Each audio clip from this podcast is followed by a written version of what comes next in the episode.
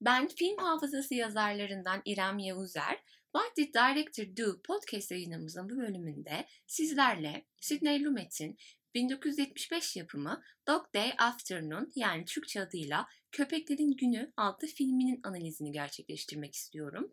Bu hususta bizi neler bekliyor? Filmimizin analizine geçmeden önce hakkında biraz daha bilgi sahibi olmakta yarar var diye düşünüyorum. Köpeklerin Günü, Al Pacino ve John Cazale gibi duayenli isimlerin başrolünü paylaştığı bir soygun filmi. Ancak film sadece soygun ya da aksiyon kategorisinde sınıflandırılamayacak kadar alt anlamlar barındırıyor. Nedir bu alt anlamlar? Bir kere aileyi sorguluyor, aile kavramını, cinsiyet kavramını sorguluyor. Tabii ki de bürokrasiyi sorguluyor, insan ilişkilerini, siyaseti, inanç sistemini, hatta neredeyse bilimi, tıbbı bile sorguluyor. Bu hususta çok done veriyor bize ve gerçekten birçok alt anlamın ve katmanların ince ince işlenmesi gerektiğini düşündüğüm bir film olma özelliği taşıyor. Bunu neden bu kadar açıklamasına dile getiriyorum? Buna da değineceğim. Ana karakterimiz bir aile babası. Yani normalde heteronormatif bir ilişki içerisinde bulunan, meslek sahibi olan, işine giden, itaatkar, devlet yasalarına tabi bir karakter. Ancak karakterimizin ele alınması gereken önemli hususlarından biri bir homonormatif birey olması. Yani Sony normalde biseksüel bir karakteri canlandırıyor. Neden biseksüel ayrımına varıyoruz burada? Çünkü Sony bir aile babası, 2 çocuğu var, eşi var ve kendi halinde bir yaşam sürerken LGBT+ gay karaktere aşık oluyor. Ve banka soygunun asıl amacı da sevgilisinin cinsiyet değiştirme ameliyatının maddi yükünü karşılayabilmek. Bu yüzden de ne yapıyor? En yakın arkadaşlarından birini, yani Sel karakterini, John Cazale'in canlandırdığı Sel karakterini yanına alıp Manhattan'ın en nüfuzlu, en soylu bankalarından birine soyguna gidiyor. Plan tıkır tıkır işlemesi gereken bir plan. Tanıdık, bilindik bir banka ve popüler bir banka, içerisinde binlerce doların olması gerekiyor. Sony ve Sel hedefledikleri miktara ulaşamıyorlar. Bu durumda ne oluyor? Geriliyorlar, stres yapıyorlar, feryat figan halindeler. Bu panikleri dışarının da dikkatini çekiyor ve bir anda herkes bankanın etrafına toplanmaya başlıyor. Filmi kısaca tanıttıktan sonra şimdi analiz yazımıza geçmek istiyorum. Sinema, düşsel gerçeğin adalet temsilcisidir. İmgeler zincirinin en temel yapı taşı olma özelliğini bir kenara bıraktığında, kurgusal devinimlerin merkezine yolculuk eder. Sorgulamadan kabul edilen görseller bütününe dönüşür. Ancak birçok kez bu büyülü fener kendi ışığında süzülür ve bilinç akışımızda bireysel tezahürümüzle buluşur. Haddinden fazla gerçek ötesi yaptırım kuramları uygular, kendi realitesini yaratır. Alıcının bireysel kodlarıyla uyum sağlar. İlk tahlilde insanlık dışı bir itham ve sistematik çöküş olarak Köpeklerin Günü adıyla Türkçe'ye çevrildiği düşünülen film, aslında öteki olma durumunun anlamlar arası temsiline değinir. Keza hikayede yavaşça ilerleyen öteki kavramı analitik olarak toplumdaki kabul görüşe ve uğranılan hak ihlaline birçok filmde defalarca değinmiştir. Derinlemesine bir anlam arayışı halinde filmin köpek terimi üzerinden homonormatif bir ilişkiye gönderme yapma düşüncesi hem eleştiriler üzerine çekmekte hem de kendi içinde heteronormatif yapıyı ters yüz etmektedir. Fakat sanılanın aksine kullanılan Köpeklerin Günü söylevi, söz dizimsel olarak gösterdiği aşağılama, kin ve nefret gibi anlamları ifade etmez. Sidney Lumet'in başyapıtları arasında anılan Dog Day Afternoon, köpek takım yıldızının Helyak doğuşu sebebiyle yılın en sıcak periyoduna denk gelen dönemleri için kullanılmaktadır. Kavurucu yaz sıcaklarını nitelemek amacıyla bugünlere Köpeklerin Günü denilir. Filmin konusu John Stanley Vojovich'in gerçek hayat hikayesinden esinlenmedir ve 22 Ağustos 1972 tarihinde Brooklyn, New York'ta bir banka soygununa odaklanır. bürokrasi, işçi hakları ve mağduriyet gibi kavramların sinemasal düzlemdeki karşılıkları sorgulanır. Sony, soygun için toplumsal normlara uygun, belki de iyi hal indirimi gözeten bir davalı gibi takım elbise ve kravatla bankaya girer. İşbirlikçisel yine aynı tutumdadır. Zararsız, normatif bireyler olarak toplum içinde dolanan bu iki erkek, dış görünümlerinden hiç beklenilmeyecek olayların eylemi içindedir. Zekice kullanılan kılık kıyafet taktiği ve bireylerin bankaya fütursuzca güvenip iradelerini teslim edişi, soygunun kat ettiği yolu hızlandırmaktadır. Bankada yapılan erken sevkiyat nedeniyle sadece birkaç dolar ele geçiren soyguncular bir anda etraflarının polislerce sarılmasıyla kapana kısılır. Böylece 14 saat sürecek bir operasyonun geri sayımına başlanır. Gösteri çağında kamusal söylem. Televizyoncular olmasaydı hepimizi çoktan öldürmüşlerdi. Film ağırlıklı olarak tek mekanda geçmektedir. Fakat yan hikayelerin konuya dahil edilmesiyle katmanlı bir mekan zaman algısı yaratır. Andan ana geçiş gerçekliğine dikkat çekilir. Bütün gün süren devinim banka içi ve banka dışı olmak üzere paralel bir kurguda devam eder. Lumet tasarladığı bu iki soyguncu karakterini adeta kabul görmüş bütün yargı kalıplarını eleştirmek için sahneye koymaktadır. Sony Katoliktir ve inancı gereği asla insan öldürmek istemez. Sel ise vücudunu Tanrı'nın mabedi olarak görüp zararlı hiçbir ürün kullanmaz. Bu iki genç adamın inandığı değerler ve yaptıkları eylemler günümüzde hala devam eden birçok inanç sistemini açık uçlu bir şekilde eleştirmektedir. Karakterler birbiriyle tezat gerçekliklerin çatışmacı yaklaşımıyla kendilerini ifade eder ve yapılan eylem sosyolojik bir travmaya dönüşür. Max Weber'e göre sosyolojinin somut gözlem konusu insan eylemleridir. Eylem, eyleyen veya eyleyenlerin bu eyleme öznel bir anlam ile bağlı oldukları sürece insani bir durumu ifade eder.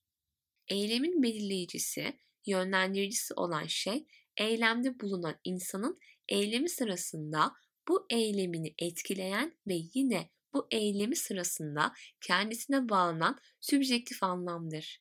Sonra ise tüm yansımalarından aranıp getirdiği mevcut konumu doğal akışına bırakmaya karar verir.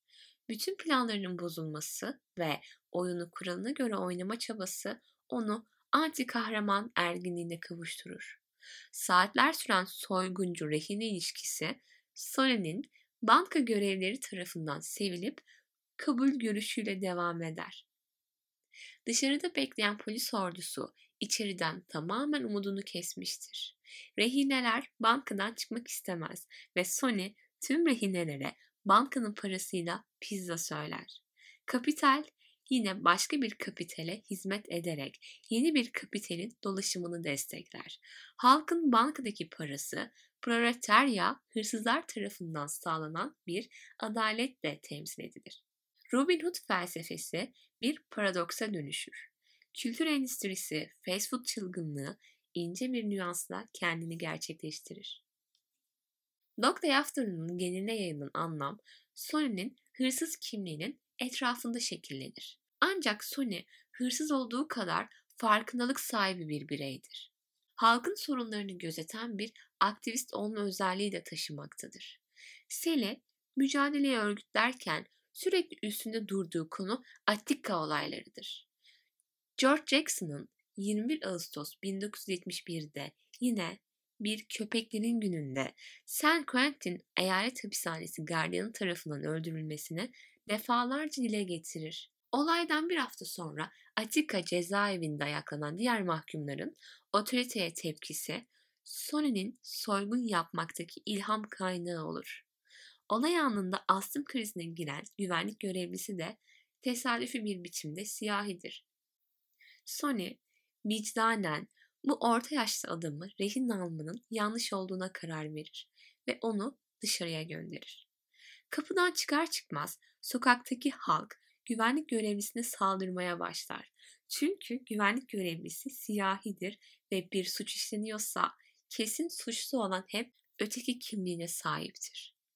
Sony'nin anti-şovenist tavrı yeniden alevlenir ve polislerle birlikte dışarıda bekleyen öfkeli kalabalığı kendi görüşüne dahil ederek kriz anını lehine çevirir.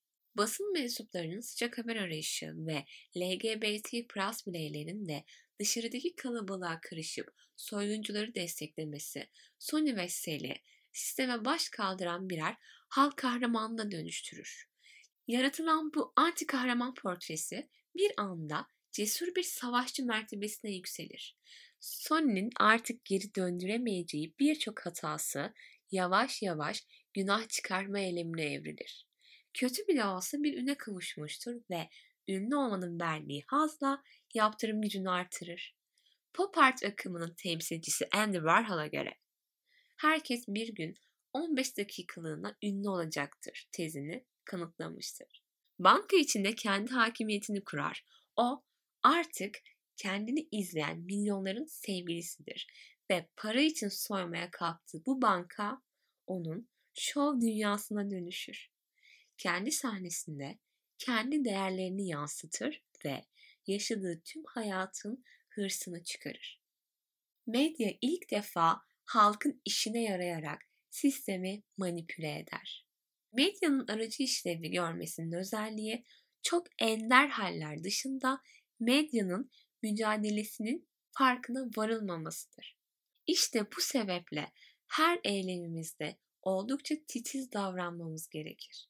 Dog Day Afternoon en başarılı soygun filmi içerisinde anılsa da asla tek başına yalnızca bir soygun filmi değildir. İçinde birden fazla kuramı ve eleştiriyi barındırır. Medyayı, inanç ve siyaset sistemini, bürokrasiyi, küresel yapıyı, cinsel yönelimleri, kadın erkek ilişkilerini ve etnik kökeni sorgular.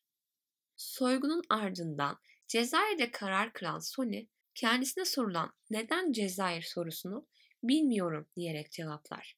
Neden Danimarka, İsveç ya da başka bir yer değildir? Bu tam anlamıyla sistematik yapıya bir göndermedir. Her yerin, üzerinde yaşanılan her toprağın birbiriyle aynı olduğu ve ötekileştirilmenin herhangi bir hastalıktan daha hızlı yayıldığı vurgulanır. Bir mağdur için her yer aynıdır. Çünkü ötekiler her zaman ben, beceriksiz ve toplum dışına atılmış biriyim telkinine maruz kalır. Sidney Lumet 120 dakikalık bir sinema filmine dünya üzerindeki bütün topluluğun kültürel, siyasi ve dini sorunlarını ilmek ilmek işler.